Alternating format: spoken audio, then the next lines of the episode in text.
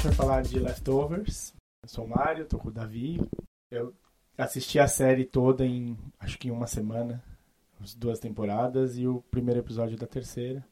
Vou falar, pedir pro Davi fazer uma apresentaçãozinha da série pra gente poder conversar.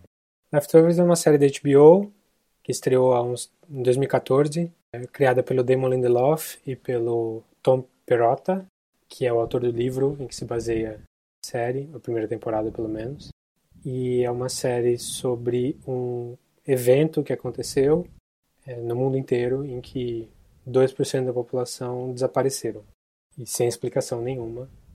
E as pessoas não sabem o que fazer sobre isso, ou, ou o que as pessoas que sobraram vão fazer na vida a partir de então. O que, que isso afeta a relação das pessoas em sociedade, em religião. Como, como lidar com, com essa falta, né? Eu acho que o, o te, nome da série até é muito bom, porque Leftovers é tipo as sobras, né? É, tem um monte de significado, né? São os que sobraram, é também a sobra da comida, da comida. que você... não comeu ontem, é, ou seja, como se as pessoas que ficassem, ficassem aqui fossem menores do que as que não... É, foram os restos, né? É. E o... é, tem esse evento, não tem nenhuma explicação plausível, e... A série foca numa cidadezinha no interior de Nova York. É, os personagens principais são o chefe de polícia, as pessoas em volta... O evento foi mundial, mas pelo menos no começo a série foca bem... No micro. No micro, em Mapleton. Que é o nome da cidade. É. E, e você, se acompanhando esses personagens, você vai descobrindo um, um, algumas, algumas coisas mundiais, como, por exemplo, o, o, o G R lá, né? Os, os Guilty Remnants. É, uma das coisas mais interessantes da série é como ela lida com religião. Porque o evento mudou o panorama de religião... Tem gente que acreditava em uma coisa e passa a acreditar em outra coisa totalmente diferente. Tem gente que se enterra mais ainda na, nas suas crenças. Então surgem novas religiões e uma delas é um culto que a gente vai falar um pouquinho mais quando a gente vai falando mais esmiuçado sobre a temporada. De, de pessoas que se vestem de branco, chamam os Guilty Remnants. Né? As pessoas que não querem que a gente esqueça do que aconteceu. Porque a série se passa, na verdade, ela começa no aniversário de três anos, no próximo aniversário de três anos do evento. E dá pra você sentir, assim, eu não li o livro, não, não sei como é que eu, o Perrota trabalha. É, acho engraçado porque quando você vai ver os créditos da série, o Lindelof e o Perrota aparecem quase tudo. Produtor Sim. executivo, criação, roteiro, é, é tudo, tudo passa pelos dois. Eu acho, eu acho legal que tem uma mão forte do... de duas pessoas, né? Tem um caminho bem claro que eles queriam seguir com isso. Forte, às vezes até pesada, né? A gente vai falar disso também. É, é uma série bastante triste, bastante depressiva, então não é uma série que você vai ver para dar risada. Não, definitivamente não. É, então se você não estiver muito bem, eu recomendo esperar um pouquinho. Espera, espera um momento que a vida estiver mais feliz. Mas que também é um puta trabalho incrível, assim. Eu acho que é um, uma, uma história que está sendo muito bem contada, assim. Então... Sendo bem, bem geral, é, é uma série uma, uma série imperdível das que estão passando aí. Ela tá, ela tá fazendo jus ao nome da H B O. Sim, de produção, de qualidade de produção, né? É, qualidade de produção e significado e, e espaço no mundo. Ela não está sendo muito vista, até porque... Geralmente as coisas mais depressivas assim não atraem muita gente, porque as pessoas não conseguem ver. É, falta... A H B O é famosa por, por ter sempre três coisas, né, principais, assim, na série. Sempre tem um enfoque maior, que é... Peitos. É sexo, é sangue e, e drogas, né? Um dos... Dois dos três sempre tem na série. Então, se pega o Game of Thrones, por exemplo, tem sexo e sangue. Tits and Dragons. É. Sempre dá, ele sempre tem isso. E eu achei que o Leftovers ele não pesa muito em nenhum dos dois, nenhum dos três, nenhuma das três frentes, assim.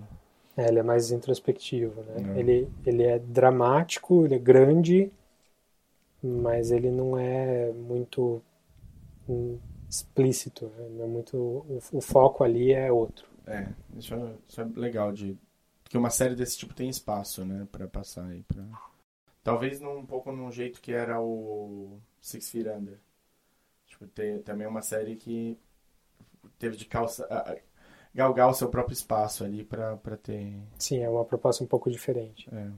Mas, em linhas gerais, é uma série que é muito bom, é, ela é muito boa de ser vista, é uma série das imperdíveis mesmo. Então, antes da gente começar a entrar mais profundamente nos temas da série, já, já fiquem avisados aí que nós dois gostamos bastante e recomendamos para todo mundo. É, se você, você não viu ainda, não quer, não quer ter spoilers, que eu, provavelmente o que a gente vai começar a tratar a partir de agora vai ser mais é, forte nesse sentido, ou fica com uma dica, assistam e depois voltem para o podcast para participar da discussão.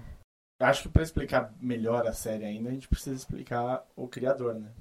O cara que pegou o livro e falou, vamos transformar isso numa série que tem, tem potencial. O famigerado... Damon Lindelof. Damon Lindelof. Ele, ele fez várias coisas que eu gosto muito, que eu sei que você também gosta bastante. E várias coisas que eu gosto e você não gosta, e que você gosta e eu não gosto. Então... Eu, eu diria que eu, eu me considero um fã dele. Eu gosto bastante da pessoa dele, do jeito, das coisas que ele fala, do estilo de pensar dele, das ideias que ele coloca no trabalho dele. Não quer dizer que eu gosto de tudo que ele faz. Ele, o primeiro trabalho mais importante dele foi Lost, né? É, ele caiu no colo do J J. Abrams um dia. Para ser mais claro, ele fez uma reunião com o J J. Abrams. Ele já era um roteirista de séries de T V. E o J J gostou muito dele, e eles estavam começando a desenvolver Lost, e a história é que o J J Abrams tinha muita coisa para fazer naquele primeiro ano lá de dois mil e quatro, na primeira temporada de Lost, e ele deixou a série na mão do Damon Lindelof, que teve que chamar mais um produtor para ajudar, que é o Carlton Cuse, que virou a dupla dos dois. Ficou a série inteira, a né? A série inteira. Deles. E o J J. Abrams, como tinha muita coisa para fazer, a saber, o Mission Impossible três, e mais para frente o Cloverfield, e todas as coisas que ele fez ali em dois mil e quatro, dois mil e cinco, que... Lançou a carreira dele lançou a carreira para cinema mesmo. Era o primeiro filme dele, né? Mission Impossible foi o primeiro filme, filme mesmo. Então ele largou a série na mão dos dois. Eles tinham feito só um, um outlinezinho ali para saber mais ou menos como eles iam levar a primeira temporada, mas nada além disso. Fato esse que eles mentiram a série inteira, dizendo que eles tinham tudo programado. tudo programado, mas depois eles mesmos já disseram que não é verdade. Talvez por isso tenha chateado tantas pessoas, porque elas foram pela, pelos enigmas, né, pelos mistérios. E... e na verdade elas tiveram um, um estudo de personagem, que era o começo da série mesmo. Sim. A série desde o começo era sobre o que as pessoas faziam na ilha e versus o que elas faziam antes. Como que elas chegaram ali. Sim. E no final a série ficou sobre isso, e não sobre o ah, porquê que o urso polar... Porquê que o urso polar tá na ilha, etcétera. Depois do, do Lost, ele, ele trabalhou com um filme bem, bem ruim, que é o Cowboys and Aliens. Ele fez o screenplay do, do filme. Então, acho que, como é bem fraquinho mesmo, era pra ser um filme só divertido e... e sem muito, sem querer passar muita coisa, mas ainda assim ele errou um pouco. Eu acho que já podemos passar para o próximo, que é onde teria um debate maior, que é o Prometheus. Prometheus. Defendo Prometheus até a morte. Quer dizer, mais ou menos. É, Prometheus foi, eu acho que, o, o primeiro grande roteiro que ele escreveu, assim, que fez bastante sucesso, mas também foi bastante controverso. É, eu gosto bastante do filme. É, eu entendo, eu entendo os erros que ele tem, eu entendo como... Os personagens fazem... São, são cientistas super inteligentes, eles tomam atitudes estúpidas. E eu reconheço isso e acho que podia ser melhor mesmo. Mas eu acho que o filme compensa muito pelas discussões que ele levanta em questão de, de religião, de quem somos nós, por que estamos aqui. Criação, né? De criação. E que é um tema recorrente da carreira do Lindelof, né? Que tá no Lost super forte, que é o, um dos primeiros episódios, chama Man of Science, Man of Faith, Faith, né? Que é a, a dualidade ali do, do Jack, que é o médico, com o, o Locke, que é o... Um believer, né? Um believer que, que teve uma cura milagrosa na ilha. E isso tá em todas as coisas que ele faz, inclusive no Leftovers. O Prometheus, pra mim, não funcionou tanto, assim. Eu não sei se foi porque o hype na época tava grande, então é o Ridley Scott voltando pro mundo do Alien, de certa maneira. Os, os atores todos eram muito, muito bons, eu não sei. Eu tava... Eu tinha acabado também de traduzir um livro do Von Däniken, que é o cara que escreveu Eram os Deuses Astronautas. Então isso estava muito na minha cabeça, assim, tava muito... Então quando eu vi o começo do filme, eu falei, pô, eu já vi isso antes. Você achou não, não muito original? Não, é, o mais legal, acho super... Tipo, hoje em dia, olhando para trás, eu falo, não, tem, tem seu valor ali, tem uma novidade que tava... que talvez para o mundo do cinemão, assim mesmo, não, não tivesse sido feito. E é legal colocar como ideia. Eu lembro de ter visto, logo depois do filme, um, um ensaio de um cara completamente aleatório na internet. Longo, um post bem longo, sobre destrinchando os temas de Prometheus com relação a, a, a cristianismo. Eu lembro de ter achado bem interessante as, as coisas que ele levantava ali. Vou até procurar te mandar depois, talvez a gente coloque o link no, Legal. na descrição do podcast. Acho então, bonito. Se você tá afim de dar uma segunda chance para Prometheus, faça isso e dê uma lida no leio, leio e, e assisto de novo, pode deixar. Mas, bom, continuando só para fechar a carreira do, do Lindelof, ele esteve muito envolvido com o primeiro e o segundo Star Trek. Ele produziu o primeiro e escreveu o segundo. São... Bons filmes, deram uma renovada na franquia, que estava super desgastada. É. O problema é que o segundo é muito igual ao primeiro, né? É. Eu achei muito pouco... Então, a contribuição dele como roteirista, pra mim, não foi muito... Não deu pra sentir tanto. Ah, até deu, até deu pra sentir, mas não achei que foi boa. Entendi. Achei... Eu não gostei muito do segundo filme. O primeiro filme eu achei mais interessante. É, o primeiro é muito bom, colocou um, um, um estilo novo. Mas eu, eu concordo, acho que o segundo e o terceiro eles são, repetem um pouco a fórmula. Eu ainda nem vi o terceiro. E, e, e então se prepare para isso. E eu acho que eles perdem uma chance de fazer mais próximo do que eram as séries. Tem, tem tipo um momento que você fala, nossa, na série eles mexeriam nisso desse jeito. E eles preferem seguir o caminho do, da ação com piadas e, e tal. Que é a fórmula que funciona para Marvel também. Então... Sim, ao invés de ser uma série... A série que sempre foi voltada para... filosofia e questão de, de raça e social, social virou um filme de ação bom. Sim, divertido. Divertido. Mas pipoca. É, tirou um pouco da, do poder da, da, da franquia. Sim.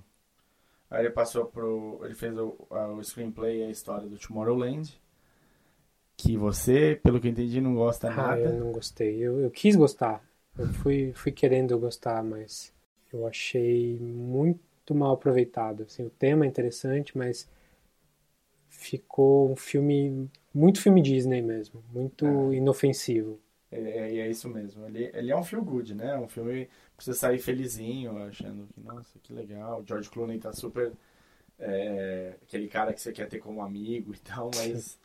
E o Hugh Laurie, que nunca faz uma coisa ruim, assim, ainda assim eu acho que ele tá mal aproveitado ali.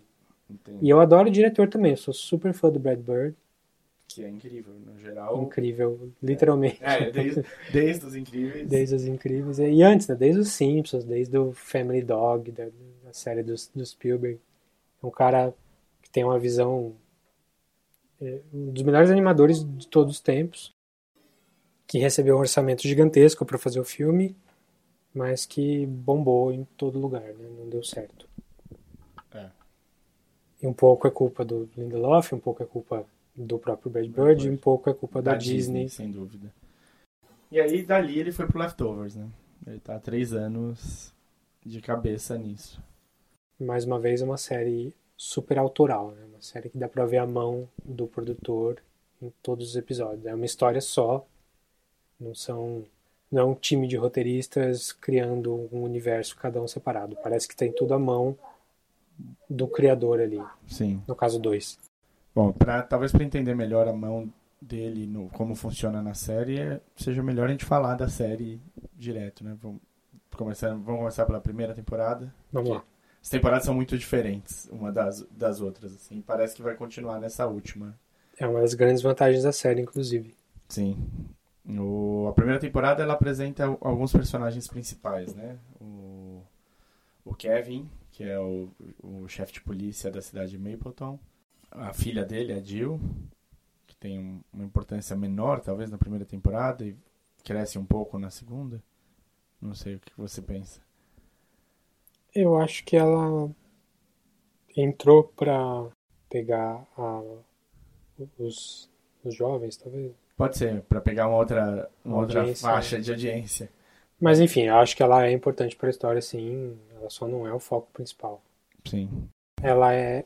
Já que a gente já tá em spoilers, né? Uhum. Ela é a única que fica com a família, fica com o pai durante a primeira temporada toda. Então todos desaparecem, então todos cada um num canto. Okay. Então a família, a família mesmo, se mantém por causa dela e dele, né? Ah, o, o, a família do Kevin, quem, quem é? O, quem, é ele, a Laurie, que era a esposa dele, mãe da Jill, e mãe do Tommy. Isso. Mas o, o, o Kevin não é pai do Tommy. A gente descobriu isso só agora. É. Eu, eu acho que no, eles deixavam mais ou menos implícito. Eu nunca tinha notado. No, desde o primeiro, acho que você vê um pouquinho que não, que não era, mas ele trata como filho, né? Sim.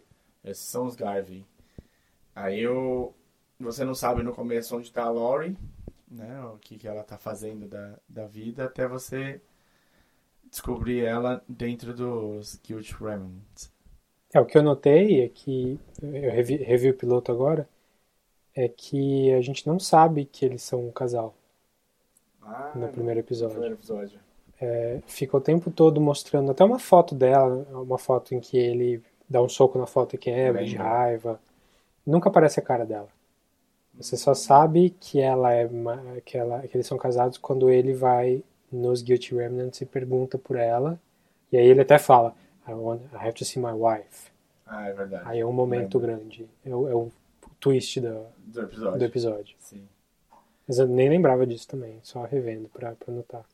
E os, os Guilty Remnants, que tem uma importância bem, bem séria na, na série, acho que como um todo, assim. Às vezes diminui um pouquinho, mas quando eles voltam, eles voltam causando. O que, que, como é, o que você diria deles, assim?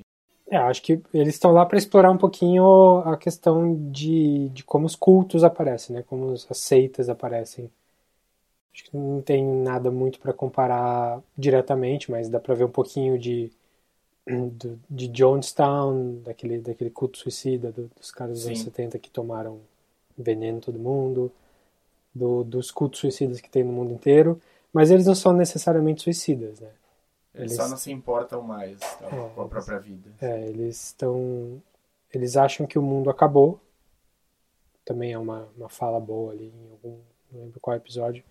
Eles reconhecem que o mundo... Não, eles estão ali como a sobra do fim do mundo. Não, não tem mais nada que comemorar. A única coisa que eles podem fazer é lembrar do que aconteceu até eles morrerem.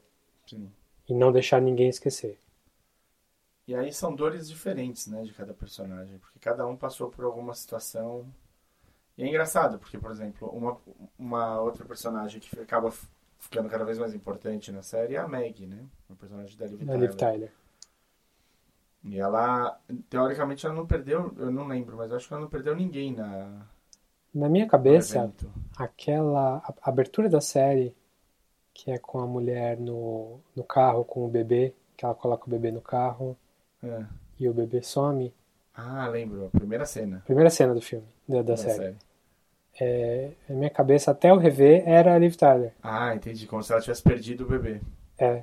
E, mas revendo, vi que não é. E ela, ela tem outras origens, né? Eu não, como eu não revi todos os episódios, eu revi o primeiro e o, e o final da primeira, eu não lembro exatamente qual é a origem dela.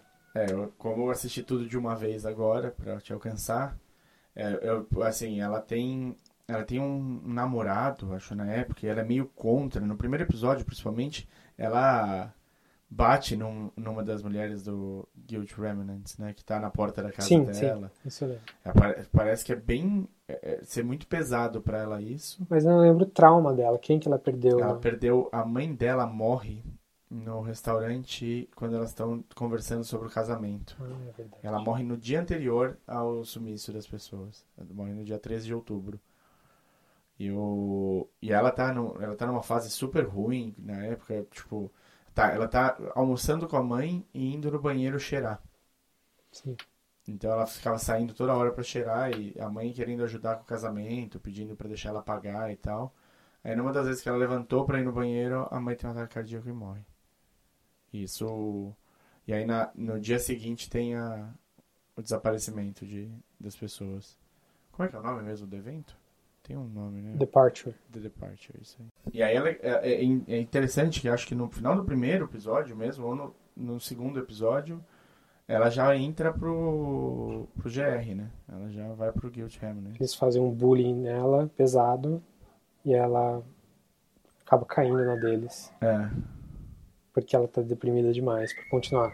Ah, bom, além, além dela, tem de mais importante como personagens pra gente citar, o Matt e a irmã dele, a Nora. O Matt é um reverendo da cidade, é um, um pastor, e... ele não lida muito bem com, com as pessoas meio que santificando praticamente os que foram, os que sumiram, né? Ele sai numa cruzada pra desmascarar todas as coisas ruins que as pessoas fizeram. Sim. Eu... As pessoas que, que sumiram fizeram. Ele quer provar que elas não eram santos, que elas não eram melhores do que ninguém. E que... O que é fácil de descobrir se você percebe que o Gary Busey foi, foi um dos que sumiu. Uma das piadas recorrentes da série. Bom, e a Nora, que é a irmã dele, também tem uma... Ela, tá, também, ela passou pela, provavelmente, a pior situação de todos, porque ela perdeu a família inteira no, no, no evento, né? Marido e dois filhos, né? É. Ela tem um arco super interessante, né? De, porque ela é meio uma, uma pessoa de fora da, da, da, do círculo familiar, do, do, dos Garvey e tal, e acaba... E não tem um contato direto, né? Ela vai ter o primeiro contato com o Kevin, acho que no terceiro episódio, alguma coisa assim. Acho que eles se veem na, no primeiro naquela comemoração do aniversário, né? Mas eles não interagem. Depois eles, ela vai entrando devagarzinho, né, na história. Ela aparece aqui, aparece ali e de repente ela tem um date com o Kevin. E aí a coisa desenrola a partir daí. Você lembrou muito bem antes da gente estar gravando que o outro personagem que não dá pra ficar sem falar, é a Patty, né? Que é a líder dos Guilty Remnants na primeira temporada. É. Eu... Ela também tem um arco bem legal, é uma personagem super complexa, né? Ela tem... A... O... o histórico dela é... que a gente só descobre bem mais pra frente na série. É super interessante pra quem ela vira e tudo mais. Sim, acho... até... Ela nem precisa estar lá fisicamente para ser uma peça importante na história toda. Sim, até porque eu acho que provavelmente a segunda temporada quase inteira ela não tá, né? Fisicamente. Fisicamente. É, acho que depois do próprio evento, do Departure lá que as pessoas sumiram, a coisa mais importante que acontece na série toda é por causa dela. Todas as coisas acabam girando em torno dela. De uma maneira ou de outra. De uma né? maneira ou de outra. Ou seja, guiando os Guilty Remnants mesmo, ou ela mesma com o Kevin e as coisas que ela faz com ele. Sim. Acabam e... alterando a história toda. É, não sei, eu também... Eu, o, eu acho que ela vai... Ela, a importância dela é até o penúltimo ou último episódio da segunda temporada. Aí a Meg, de repente, faz um, tem uma atitude que... muda bastante o jeito que as coisas estão na série, né? Sim. Mas, bom, a primeira temporada é sobre o que pra você? O que, que você sente nela muito? Eu acho que a primeira temporada... Ela precisa acontecer, do jeito, do jeito que aconteceu. Mas ela não chega aos pés do que aconteceu na segunda. Eu acho que na primeira temporada os temas eram mais... É, vamos, vamos colocar que quais são os, o impacto... Quais são... Qual é o impacto mais direto desse tipo de evento? Então, eles vão falar muito de desespero, de culpa, de... Sensação de abandono. De sensação de abandono das pessoas, de sensação de abandono de Deus. Sim. É, de, de não se adequar com dentro da sociedade do jeito que ela está, de não achar que essa sociedade vale a pena se adequar. É, muito de, fala muito de luto. Muito. Das pessoas... que perderam e, e se vale a pena você ficar remoendo aquela memória ou se vale a pena você deixar ela para trás, deixar para trás e viver a sua vida, é, lidando muito com culpa e com punição, É, acho que os... Isso é bem religioso, né? Isso é, é bem... sim. Pois é. é. Acho que o Guilty, os Guilty Remnants são, são uma face bem forte disso, em que eles se punem com cigarro, até tem a plaquinha lá, nós não fumamos porque nós queremos, nós fumamos para não esquecer, alguma coisa assim. assim sim. É, então... E o legal dos Guilty Remnants, que pra quem ainda não, não, não, tá, não acompanhou muito, é que eles não falam, né? Eles só escrevem. Sim. Espero que você já saiba disso. Se você tá nesse momento, é, é verdade, é melhor que você saiba. Acho que a série entra bastante em detalhes sobre como que a sociedade não tá preparada pra um, tipo, pra um evento como esse. Na verdade, nunca ninguém vai estar. Tá. Na Mas... verdade, nesse caso específico, eu acho que, assim, talvez estruturalmente a gente até tivesse preparado pra... Sumir dois por cento da população, mas emocionalmente... É muito, isso arrasa Nossa, o mundo inteiro. Acabou com o mundo. Então, o que é... Eu acho que... De, não, não li o livro também, mas me parece que o livro... Essa deve ser a temática do livro, como que uma coisa inexplicável, que é relativamente pequena em termos objetivos, pode ter um impacto tão grande na sociedade. Sim. Mas a segunda temporada não é exatamente sobre isso. Né? É. Assim, só pra focar uma última coisa da primeira temporada, que eu acho que é muito legal da estrutura de série, eu gosto, eu gosto muito que eles têm, eles perdem o tempo certo em fazer um episódio sobre personagens que no início não são principais. Por exemplo, o episódio do Matt, que é o terceiro, quando, o Matt, quando você tem um episódio inteiro focado nele, ele não é um personagem que você fala, nossa, esse cara é importante na série. Ele vira a partir daquele ponto ali, aí você começa a entender ele mais. Sim, ele é um grande personagem. Lembra um pouco o Locke do Lost, um, um pouquinho pouco. no começo. Sim, né? sim. Tirando a parte revolucionária dele de, de querer denunciar todo mundo, ele é um, uma pessoa que está brigando com a própria fé. Sim, sem dúvida. Que afinal, o é, que, que você faria se você tem uma religião... Uma coisa que não está dentro do, do que está especificado na religião, pelo menos não diretamente. Você joga sua religião pela janela, você cria uma nova, você... Como é que você encara isso? Se aprofunda mais ainda nela, porque você vai achar um significado... É, tinha um significado fácil, ele não quis, né? Que era o... O, o... o arrebatamento. O arrebatamento. Porque não faz muito sentido. Aliás, Exato. Foi isso que ele rejeitou desde o começo. Sim. Tanto que... A cruzada dele era para provar que as pessoas eram... Não foram arrebatadas. Não foram arrebatadas. Não eram, não eram especiais.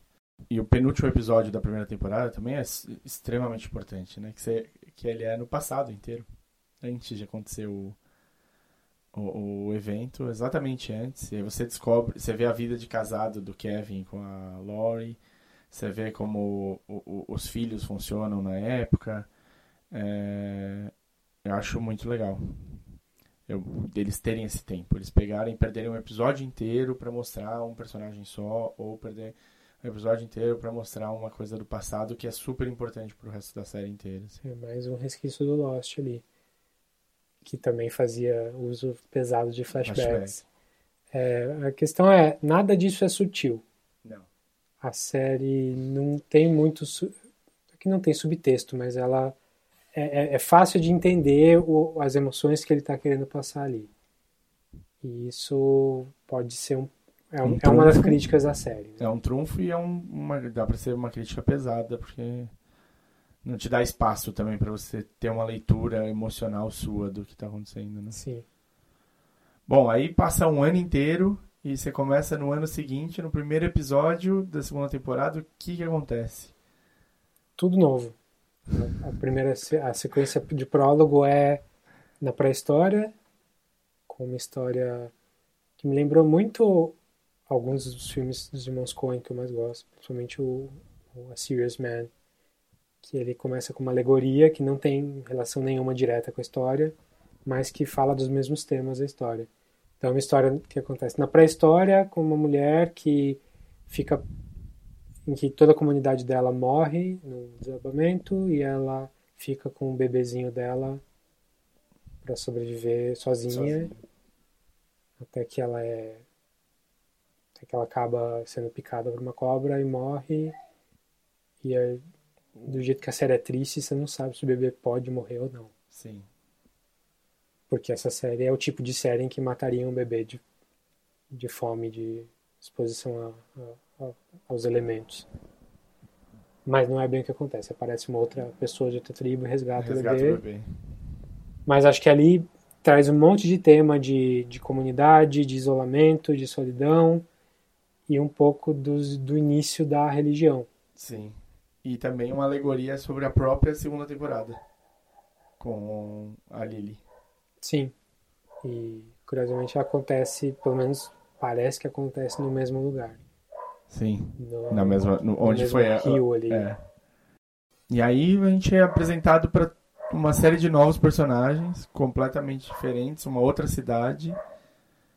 Uma cidade onde dois por cento da população mundial foi, sumiu, mas por acaso nessa cidade de poucos mil habitantes, ninguém sumiu. É um, um milagre. É um milagre. A cidade... Eles querem mudar o nome da cidade para Miracle. Miracle. É Jarden, né? J... Jarden. Jarden. Jarden. E aí, é, os personagens que aparecem nessa, nessa temporada de... de importante mesmo é uma família, basicamente, né? É, a família que está na vizinha depois dos Garvey, que aparecem só no final do episódio para lembrar que a gente está vendo a mesma série ainda. Porque até ali podia ser qualquer coisa, é, né? E é uma história interessante, a família é interessante, a dinâmica deles é boa, os atores são excelentes. São, você consegue ter raiva de um deles muito facilmente. É. O John, para mim, é um personagem super difícil, eu queria dar na orelha metade do tempo. O pai. É. O filho é super... equilibrado, um puta moleque direito e tal. Que se apoia um pouco demais na religião. Sim, sem dúvida. A, a mãe é uma médica, que é um pouquinho surda, né? Se eu não me engano. É, ela usa um... aparelho aditivo, não sei quão surda ela é, mas ela...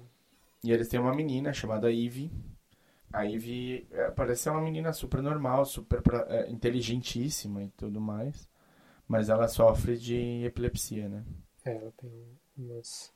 os ataques epiléticos estranhos. É, diferente. No, no geral, pelo que eu lembro da, de todos os ataques que apareceram, que não são muitos, ela não cai no chão. Não, não ela só congela. É. Ela fica parada no lugar e ela perde...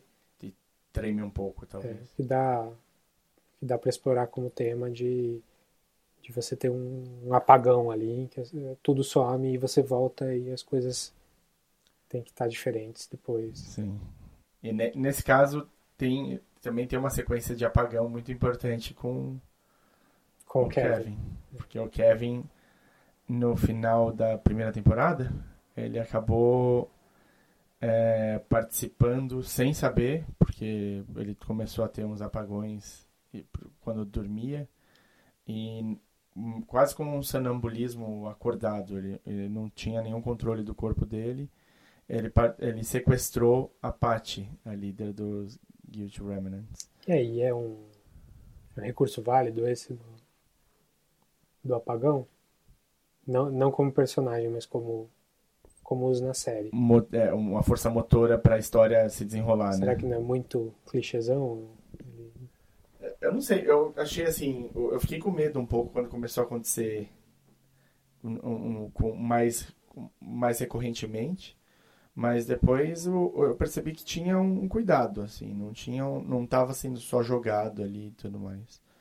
Todos, todos os apagões que tiveram mudaram a história, pra, fizeram a história andar de uma maneira melhor, assim, sabe? Trouxeram coisas importantes para... Sim, o problema é quando isso vira o único motor da coisa toda. Ah, sim. Né? Mas eu acho que a série usou bem, acho que no limite ali do, do aceitável, mas... do jeito que eles usaram, principalmente na segunda temporada, foi, foi mais interessante. Sim. Mas no final, eles sequestram, eles sequestram a Patty, ele fica desesperado, pensando em libertar ela, é, porque não faz parte dele, ele é um chefe de polícia, ele não tem nada a ver com isso, ele não quer fazer, não queria ter feito isso. Quando finalmente... E ela fala, eu vou denunciar você. Se você me, se você me soltar... eu vou denunciar você e você vai perder tudo que você trabalhou para conquistar. E aí ele fica super dividido e acaba soltando ela, e ela vai e se mata. E Bom, isso... Uma coisa bem chocante, uma cena bem chocante. Nossa, essa é uma cena pesada da série. E isso muda a vida do Kevin bastante. Porque ela começa a assombrar ele como os espíritos assombravam o pai dele. Sim. Ele vê fisicamente a presença ali. Discute com ela. Discute com ela. Aceita as ideias dela, às vezes. E aí a série fica dividida entre dizer que é uma alucinação ou que... Você nunca sabe se realmente essas alucinações são, são reais. É claro que ninguém mais vê a Patty ali. Mas será que não é ela mesmo? Ou será que é só a memória dela na cabeça dele? Exato. E, e a sensação que eu tive era que ela era mesmo. Essa foi uma sensação pessoal, assim. Eu acho que... É, eu não sei ainda. Eu acho que até a série acabar, a gente não vai saber se tem misticismo além do fato das pessoas terem sumido e, sumido, e daquele abraço estranho do Wayne. O Wayne com o Tommy? É, os poderes do Wayne são reais, certo? Sim. Parece, aparentemente. Então, pelo menos, tem pelo menos duas coisas comprovadamente sobrenaturais na série. O, o sumiço... O Departure e, o, e os poderes do Wayne. Mas fora isso... Miracle. Eu acho que Miracle é comprovadamente... Não, é matemática. Não, não, não, por, não pela, pela porcentagem, mas o que acontece com o Kevin na segunda temporada. Então, o fato dele... morrer e voltar duas vezes. Mas é questionável, certo? É questionável, mas o, o médio, porque ele tomou um tiro... Afinal, ele tá em uma ótima forma física. Como a série Como gosta a série de mostra bastante. É, mas ele... Ele toma um tiro a queima-roupa. Isso não dá pra... O tiro sai do outro lado. Sai, mas você sangra, né? Sim, sim. Não, claro. Normalmente a pessoa ia morrer, mas sim. É certeza? Não, não é. Nem, nem, nesse, nem, no, nem no tiro, nem no veneno. Afinal de contas, o veneno a gente não sabe exatamente o que, que ele tomou ali. É, pareceu um ayahuasca da vida, né? Podia ser muito facilmente. Alguma coisa desse tipo. E explicar exatamente a viagem que ele teve. Sim, agora o fato dele ficar enterrado um tempo... Oito horas só. É bom, não dá pra... E dele ter pulado no rio e, por acaso, ter uma, um terremoto, um terremoto de, de fracking lá e, e drenar aquele trecho do rio. Nossa, é. Assim... Então tem muita coincidência. Dá pra explicar? Dá, mas que a, o sobrenatural, assim, seria muito mais fácil. Quase que com certeza, assim. O, até porque a série meio que pede isso, né? Ela tá caminhando pra uma coisa que... Tá ficando cada vez mais difícil de você não colocar o sobrenatural, o, o, o místico na, na, na conversa, né? É, mas como as pessoas reagem a essa, essa coisa sobrenatural, acho que é mais interessante. Sem dúvida, sem dúvida. Até porque essa segunda temporada toda é menos sobre o evento e mais sobre o que acontece vários anos depois, né? Foram quatro anos depois, no caso, né? Do, do evento. Do evento. E aí a gente está vendo, principalmente nessa cidade em que tudo é novo, uma coisa muito parecida com o que aparece, sei lá, na Bíblia. Com as pessoas procurando direção em qualquer canto e eles começam a se formar, em, formar grupos religiosos, que para uma referência mais secular é tipo o mundo de, ou a vida de Brian. Sim, seguindo que, qualquer... Qualquer Messias ali, qualquer o chinelo do Messias. Opa! Eles estão idolatrando. Aquele pessoal todo que fica ali na porta da, da cidade, que não pode entrar, acampado. Sim, a cidade ela tem uma proteção, né? Pra não, não permitir que as pessoas entrem. Tem Virou todo um parque nacional. Né? Sim. E ela continua ganhando motivos para ser chamada de Miracle, né? Porque a, a, a passagem do Matt nessa segunda temporada com a mulher dele também é bem importante.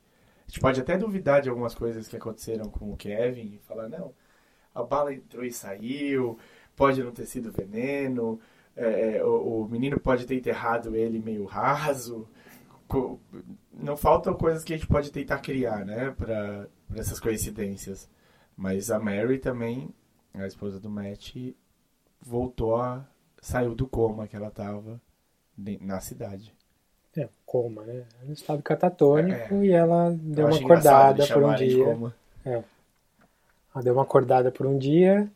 Fez sexo. Fez sexo e... Engravidou. Engravidou e isso traz um monte de outras questões de, de colocar o Matt em situação... Porque ninguém acredita que ela acordou. Todo mundo acha que ele... Abusou da própria mulher. É.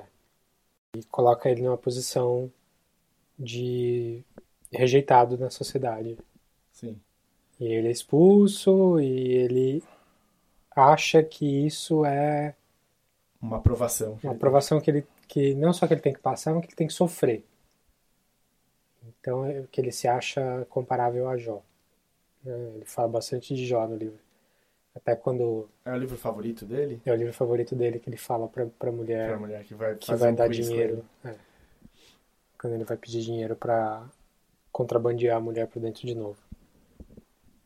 Então, ele acha que ele tem que ficar pra fora pra que a mulher dele fique pra dentro. Então, tem... De novo, é... A questão religiosa é enorme, acho que mais do que na primeira temporada. Verdade.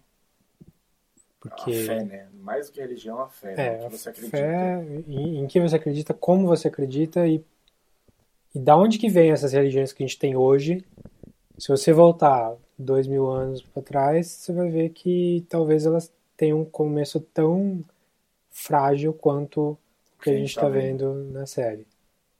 É verdade, então, né? Às vezes foi um acontecimento inexplicável que as pessoas começaram a dar, a colocar importância demais e acharam que era tal coisa, devia ser assim e virou uma religião. E aí, de repente, de cada, cada jeito que uma parcela da população enxergou esse acontecimento, criou uma religião diferente, Sim. né? Um jeito diferente de encarar. A gente viu isso um pouco, né?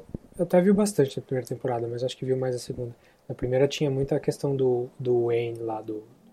místico que curava as pessoas, Holy Wayne. Holy Wayne curava as pessoas com um abraço, em que ele em que virou um culto institucional em volta dele, né? As pessoas tinham pessoas trabalhando para ele e as, ele engravidava mulheres é. pra ter... ele engravidou, a gente conhece as, as, na série, coreana, lá. É, ele engravidou duas meninas, a gente, fica, a gente só acompanha uma e ela tá sendo protegida pelo Tommy. O Tommy, pra mim, pra quem assistiu, me lembra muito o Jason do True, True Blood. Eu não vi True Blood. É, é um personagem que tá perdido e que tenta um pouquinho de tudo em, em diversos momentos da série. Ele tenta fazer parte do culto do, do Holy Wayne, ele tenta o, o Guilty Remnants, ele vai... Até que, aparentemente, ele se encontrou agora, mas ainda não, não, não dá. Sabemos, é, né? Não dá pra ter certeza. É, inclusive uma questão muito forte na, na segunda temporada também, e aparentemente mais forte na terceira agora, é a questão da família. Sim. Tem até alguns episódios com esse nome, que, que envolvem o título de família ali.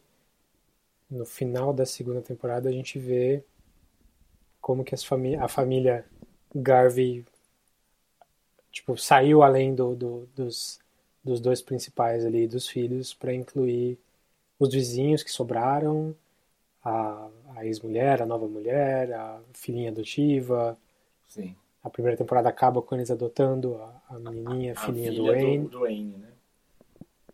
É, não sei se a gente vai dar tempo da gente ver se a filha do Wayne vai ter Aparente, bom, poderes como a como, como, como o pai. É. Até porque ela sumiu na terceira. Exato. A segunda temporada tem uns, uns episódios importantes pra gente falar. Tem o meu preferido da série. Que é o episódio em que, né, que se passa todo dentro de um sonho, delírio ou de uma experiência pós-morte, pós-morte. Em que ele acorda no hotel ele e é um assassino. Ele é um, na verdade, ele escolhe ser um assassino é verdade, dentro das possibilidades. É verdade, pela roupa que ele pode se, se vestir, né? É, o, o episódio inteiro ele é praticamente separado do resto da série. E ele é, como todo bom episódio de sonho, ele, cada detalhe dele tem um significado maior para a série. Então tem personagens que não apareciam há muito tempo, como o próprio Wayne, fazendo outros papéis, a Perry fazendo outros papéis, mais de uma pessoa fazendo a Perry, é, que é a menininha. A menininha, é pesado. É, e, então, e, e cada detalhe do, do episódio tem mil subtextos ali. Então se a série tinha...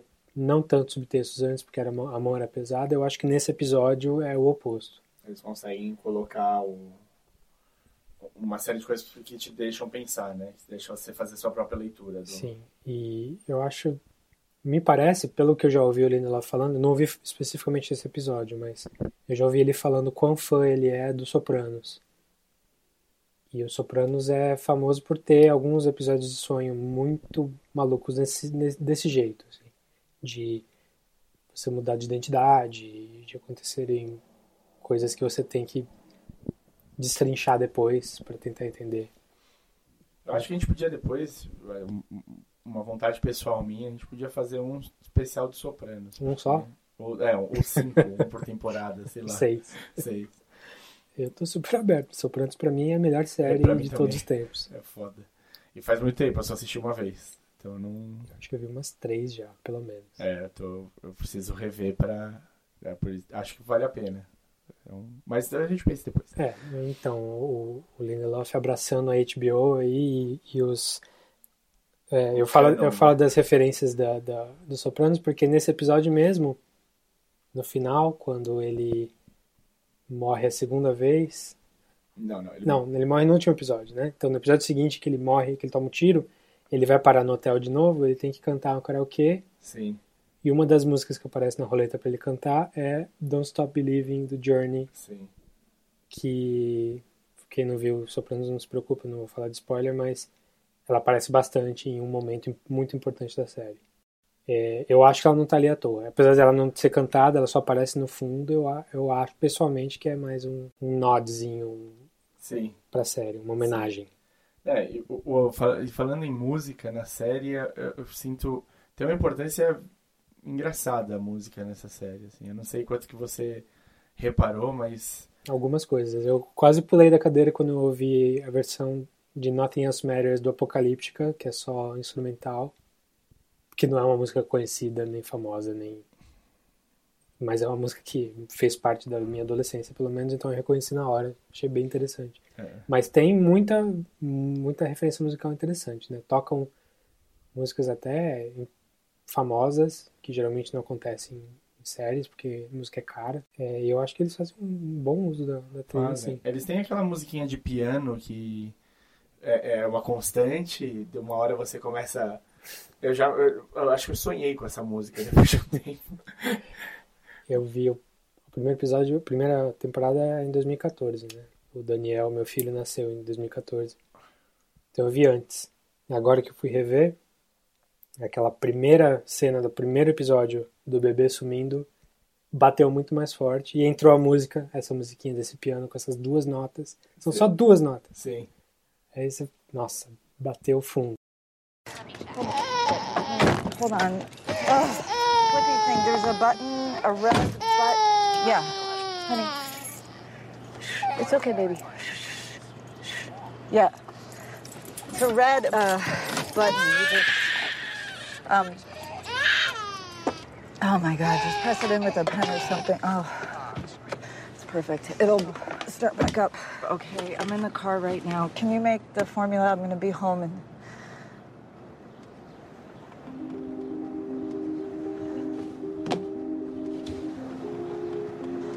Sam?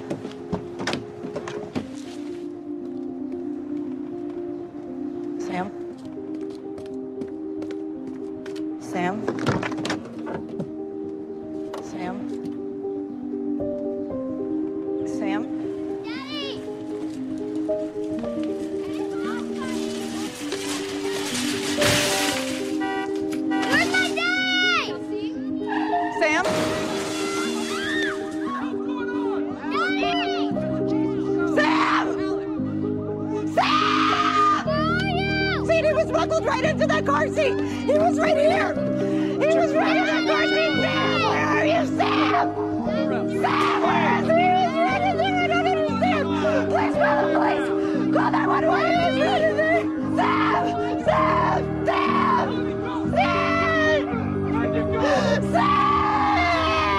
E a música é super na cara, não tem sutileza nenhuma a música. A música é drama, triste, é pra você chorar, é. Mas eles usam bem na série.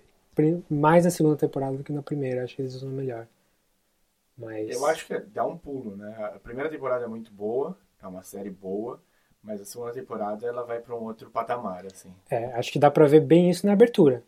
Sim. A abertura, a abertura da série muda, da primeira, né? É, a abertura da série da primeira é super grandiosa, importante... Tem vitrais animados lindos, eu acho super bonita. E uma música orquestrada, pesada, dramática.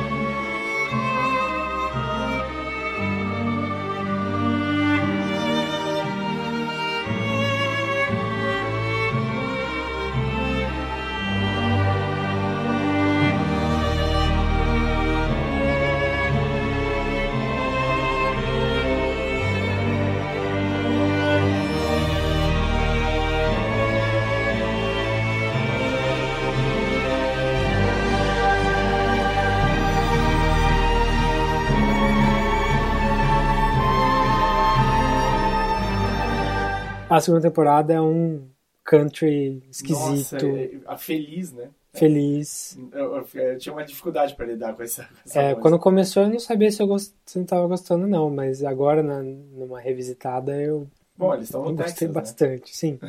É, mas não é necessariamente uma música texana, é só uma música com um clima totalmente Tô, diferente. Diferente da série, sem dúvida.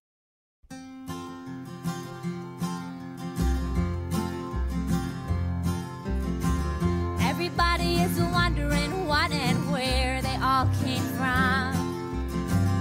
Everybody is worrying about where they're gonna go when the whole thing's done.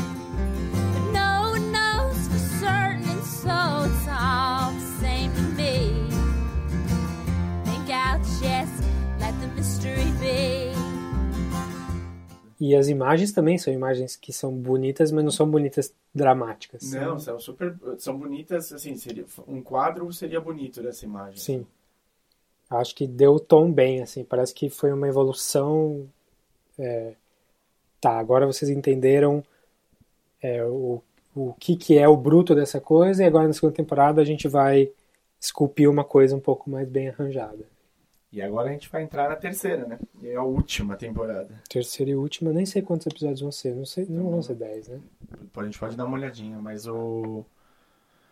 O que eu acho engraçado é que, de repente, a série chega num ponto super forte e, e, e, e com uma melhora clara de, de, do que está trabalhando. E a temporada seguinte é a última. É estranho, né? Sim. É, afinal, não teve muita... Vão ser dez mesmo. Vão ser dez. É. Não teve muito, não teve audiência que deveria. Ou até deveria, porque é uma série tão pesada que não dá para esperar que todo mundo veja. Verdade. É... Mas é uma série que, pelo menos, está tendo, esperamos, né? Pelo que os críticos estão falando, quem já viu antecipadamente, está sendo uma série que tá, vai encerrar bem a história. Deu para sentir. Esse primeiro episódio, o que você achou? Eu gostei bastante do, terceiro, do, do primeiro episódio da terceira temporada, mas eu achei que, pelo menos, a, por enquanto, ele está inovando bem menos do que a segunda temporada. Acho que ela... Ele foi bem uma continuação mesmo do que aconteceu no final da segunda, o que é ótimo, sem problema nenhum. Mas eu não fiquei tão impressionado quanto eu fiquei com a segunda temporada até agora. Eu gostei do primeiro episódio, achei... Eu, não... eu entendi o que você quis falar quanto não ter sido uma mudança tão grande, mas gostei da alegoria inicial com a, com a mulher na vila... É história verdadeira aquilo. Ah, é? São, se não me engano, posso estar enganado de qual religião é que é, mas se não me engano são os adventistas. Qual? Adventistas do sétimo dia. Eu sei, o que eles acham? Eles, é, a previsão era que Jesus ia voltar no, no dia tal de mil oitocentos e quarenta e quatro e não voltou. Aí ele falou, não, eu contei errado, é outra data, dali alguns meses, e não foi de novo, e não foi de novo. E no fim... que não aparece na, na historinha, é, eles decidiram que Jesus tinha voltado, mas em espírito. E que... Personificado pela chuva? Ou... Hum, não lembro exatamente, mas a desculpa foi essa. Entendi. Desculpa quem acredita, mas a, a, o, o que eles, a conclusão que eles chegaram foi que tudo bem, ele voltou e agora a gente está numa... Nova fase. Nova fase. Entendi. E eu gostei bastante disso e gostei bastante do fim também. A Nora a cavalo. Agora flash forward, né? Flash forward. Pô, lógico que começou flash forward em que temporada? Não foi no final da terceira? Foi no final da terceira. Né? É, eu acho que a mão do Lost dele tá cada vez mais pesada ali. Tá, na primeira temporada não tinha muito, mas na segunda apareceu bastante. E essa terceira, terceira... deu esse, esse estalo. Então, mas... se você não viu Lost ou não viu porque achava que é muito pop, muito fraquinha e tá gostando do Leftovers... Pode voltar atrás. Dá uma chance pro Lost, que de repente você gosta. Sim. É, eu nunca mais revi também, talvez tenha envelhecido mal, mas... Não, envelheceu tranquilo. É, não, é, é você reviu. É, eu, fui, eu revi por tabela. Ah, sim. Ah. Foi a série que me fez gostar de séries. Sim, foi uma série que mudou bastante. Acho que assim, antes... Antes de Lost, Arquivo X, talvez. que fez essa coisa de você querer estar em casa, tal tá horário pra Sim. assistir. É, eu gostava de muitas séries, agora de ficar meio que obcecado, obcecado. Com, com o próximo episódio e eu preciso achar esse arquivo logo, Lost foi, foi o que pegou. Mas isso não é ruim, né? Isso é o, a mão tá pesando no estilo do Lost, não é uma coisa ruim. Eu acho que a, a série deu um pulo de tempo, né? Agora passaram-se três anos. É... Ou mais, né? Quer dizer, três anos na, na trama normal Sim. e no teaserzinho da última cena. Sim, não, não dá pra ter noção. Não dá pra saber. O que eles estão mirando, aparentemente, é que em treze dias o mundo acaba, o fim dos tempos. Ou não. É, exato. Aquela cena, sem dúvida, não é treze dias depois. Então, o, o fim dos tempos, mesmo que ele tenha chegado, ele não foi completamente dizimador, assim. E eles estão... E agora começou um outro caminho, né, pra, pra religião. O Book of Kevin. É. Que, eu não que faz todo sentido no contexto da história. Mas eu concordo com o Kevin. Não que... façam isso. Ah. E convenhamos. dois mil e dezessete, que eles estão na série, acho que mais até. Você não escreve livro à mão. Única cópia, né? Não tem nenhuma... Capa de couro. Nenhuma circunstância em que é normal você escrever um livro à mão, única cópia. Não. Ainda mais se você quer que esse livro seja famoso e importante pro mundo inteiro. Você não escreve e depois dá pra pessoa que provavelmente vai destruir o livro logo na sequência, única cópia. Então isso, isso é uma bobagenzinha, mas me incomodou um pouquinho. Acho que ele podia ser mais esperto. É, não, é, confiou no cara que não queria que fizesse um livro sobre ele, é. né?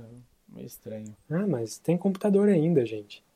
Sim. Ou, pelo menos uma máquina de xerox é, também. Sei lá. E o... Não teve departure das máquinas de xerox. E tem, e tem uma... Teve uma coisa legal, que o, o John parece ter mudado bastante, né? De uma temporada pra outra. Parece outro personagem. Parece. Até a afeição dele mudou, assim. Ele era um cara bravo, né? Antes. Me tira uma dúvida. Ah, o que aconteceu com a mulher dele? A gente sabe? Não sabe? Não sabe. Tá. Nem com sabe. a menininha não, eu, eu, filha do Garvey. Não, a, a Ivy a gente ah, viu. A Ivy a gente viu. E eu acho que, obviamente, a Erika, a Erika não estar, a esposa do John, não estar nesse episódio, tem a ver diretamente com o que aconteceu com a Ivy. Sim.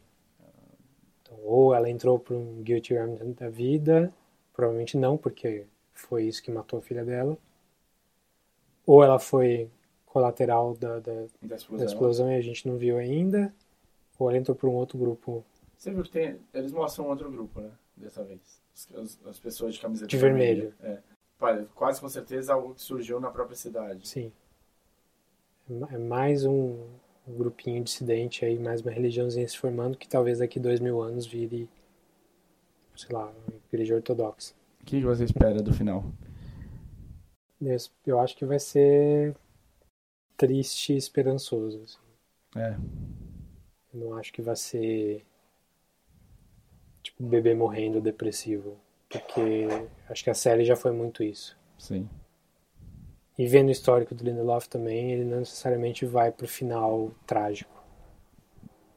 Eu acho que não vai ter explicação de, alguma, de muitas ah, coisas. Tem quase, assim, tenho convicção é de que quase certo que nunca vão explicar. Acho que não faz nem sentido explicar. É. Tá, a não ser que seja uma explicação muito incrível, tipo, que já tá pensada por, quando o cara que escreveu o livro criou o evento, ele já, explica, já pensou na explicação. Eu acho que não, não caberia mais explicar. Sim. Série... Eu acho que ele, não tenho certeza que eu não vi muita entrevista com ele, mas acho que no livro também não tem nem sombra de explicar. Assim, não, não é o... A série não é sobre a série o não é sobre, Exatamente. É. É sobre o que acontece com a gente que ficou. É. Eu acho, então, eu talvez queria ainda mais algumas incógnitas pelo que tá aparecendo. De, de... Não duvido que tenha um outro evento. Eu acho que não vai ser nada desse tamanho, não. Eu acho que também diminui o efeito do primeiro. Verdade. Porque aí vira um padrão. Verdade, verdade. Tem... Mas pode ser um evento feito pela mão humana. Ah, bom, aí sim. Aí governo... É. Afinal a gente já viu que Uma eles... Uma cagada qualquer de um grupo... Eles mandaram um míssil ali e esconderam a história, né? Sim. Então, essa é um, é, isso é quase certo que não aconteça. Eu acho que vai ser um fim triste, bem triste. Mas eu concordo com você. Pela, pela, ima, pela imagética que ele montou, mostrou no final, né, no, desse primeiro episódio, a sensação que me dá é que vai ter um, um fio de esperança ali, um fio de... um silver lining. Um poço de luz. É. Um hatch, assim, no meio da floresta. Então tá bom. Eu acho que é uma série, por favor, vejam. Dá tempo. Eu fiz em uma semana. Eu cheguei no, no três um. Eu acho que se vocês tiverem um pouquinho mais de... se a série pegar vocês, não vou dizer em uma, mas talvez em duas semanas vocês façam numa boa. E vale a pena. É uma série da, das que estão passando realmente... É, fica com alguém próximo de você enquanto você estiver vendo, porque... ou um cachorro. É, sei lá. Ou um ursinho de pelúcia que você possa abraçar. É, sai, dá uma volta, sei lá, vai tomar sol na praça, alguma coisa assim. Eu lembro quando eu assisti Dançando no Escuro, do Lars von Trier, no Sinusp, lá na, na, na U S P.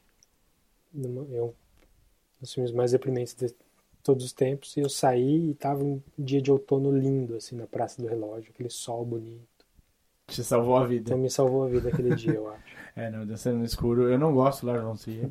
Eu tenho muitas é, ressalvas quanto a ele. Tem, claro, um outro filme que eu falo, não, tá bom, ele acertou em cheio. Dançando no Escuro é um desses, assim. Eu molhei a camiseta. É, eu gosto dele. É, e esse é um dos que eu menos gosto, pra falar a verdade. É mesmo? É bom. Melan- Tem... Melancolia for the Wind. Ué, é um cara super pra cima. Então tá bom, a gente volta para a próxima série, a gente define, definindo de posta também, e vamos, vamos terminar bem. É isso aí.